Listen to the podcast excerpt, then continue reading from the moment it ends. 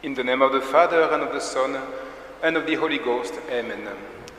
My dear brethren, and my dear community members, we have now finally reached the last Sunday of Advent, which is often called Rorate Caeli Sunday, because of the first words of the introit.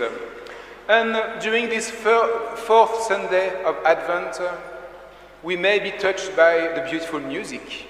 See how music important is throughout Advent to prepare our souls. But today there is a special melody, one of the most beautiful ones that you will soon hear be sung during the offertory. It's simply the Hail Mary, the Ave Maria. Sometimes, you know, people think that Christmas is uh, only the commemoration of the birth of our Lord Jesus Christ. But it's true, of course, but this mystery has been prepared throughout these last few weeks, the mystery of the Incarnation, also with Mary, but with the presence of the Blessed Virgin Mary. We often think about these words, often remember how we go to Jesus through Mary. How beautiful this is. And the liturgy teaches us how to journey, how to go throughout Advent under the protection of Our Lady, with her. So, Christmas is a feast of light as well, the light of Christ that will shine over the world.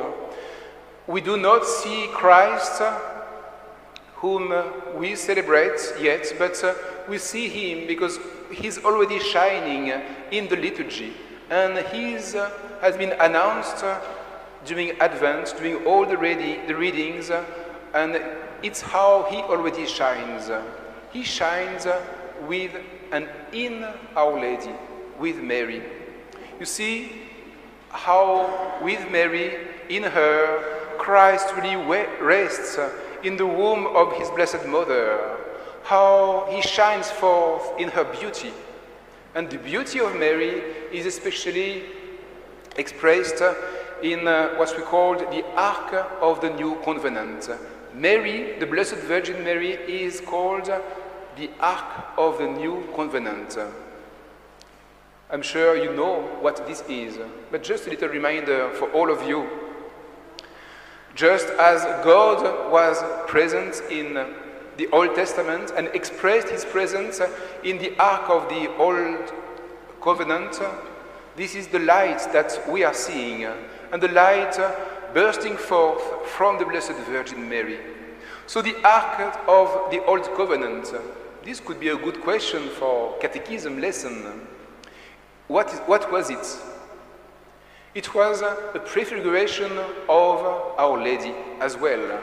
It was first, of course, the presence of God with the, in the middle of his people, but it was also a prefiguration of Our Lady. This Ark of um, the, the Old Covenant was made in wood. Holy Scripture describes how beautiful it was, with all his measurements, all the gold, the, in acacia wood. It was a wood which is incorruptible. It was covered from inside and outside with the purest and the finest gold. Of course, we see the relation, the preparation for Our Lady, and that had a ring of gold on top. So this Ark of the Old Testament was beautiful, was magnificent. It was really the presence of God among the Hebrews. Even the book of the Lamentations calls, him, calls it the beauty of Israel. So why was it so beautiful? Why was this Ark of the Old Covenant magnificent? Of course, because of what it contained. So it contained three things. It contained the table of the law, it contained the manna and the rod, Aaron's rod, the one that he used, you know, in the desert to feed people with, and bloomed in affirmation of his, of his priesthood. So this ark was magnificent, was beautiful for what it contained, but even more beautiful for what it prefigured. The Ark of the Old Testament was prefiguring the vocation of, of Our Lady.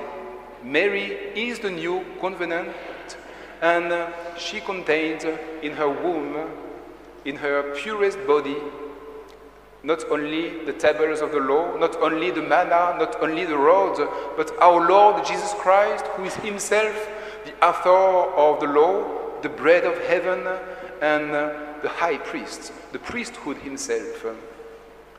So, my dear brethren, let us really spend this time, these upcoming days towards Christmas, at the school of Mary.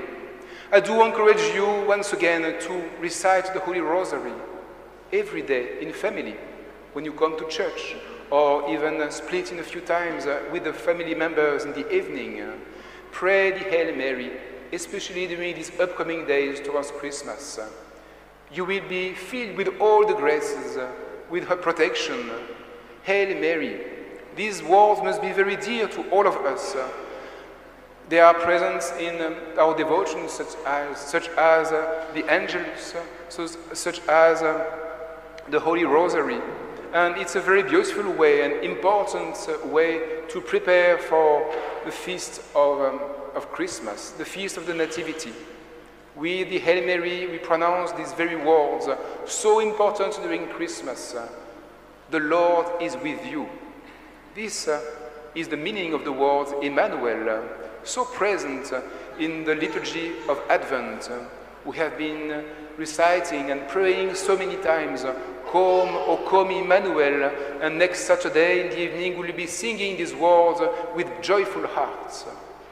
So, my dear brethren, uh, let us uh, really spend these upcoming days uh, in the presence of Our Lady to prepare our souls seriously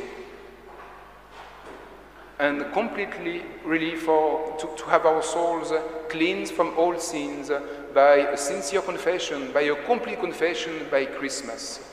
You see, every year we rejoice on Christmas time. It's such a beautiful feast, but in a certain time, I must tell you, as a priest, there is always a kind of sadness as well to see how many people put so much time, so much money on organizing this feast, but without uh, thinking about our Lord often enough, seriously enough. They would spend time to prepare meals, to make presents and invite their friends, but they would not spend uh, seriously ten minutes to prepare a good confession. So once again, this is my wish for these upcoming days, my dear brethren. Our dearest Christmas gift is really our Lord himself, Jesus himself, who wants to dwell within your heart, who really wants to, born again in you, stay with you, Emmanuel. He wants to make his home in your soul. This is the mystery of the crib that we have to meditate seriously. Amen. In the name of the Father, and of the Son, and of the Holy Ghost. Amen.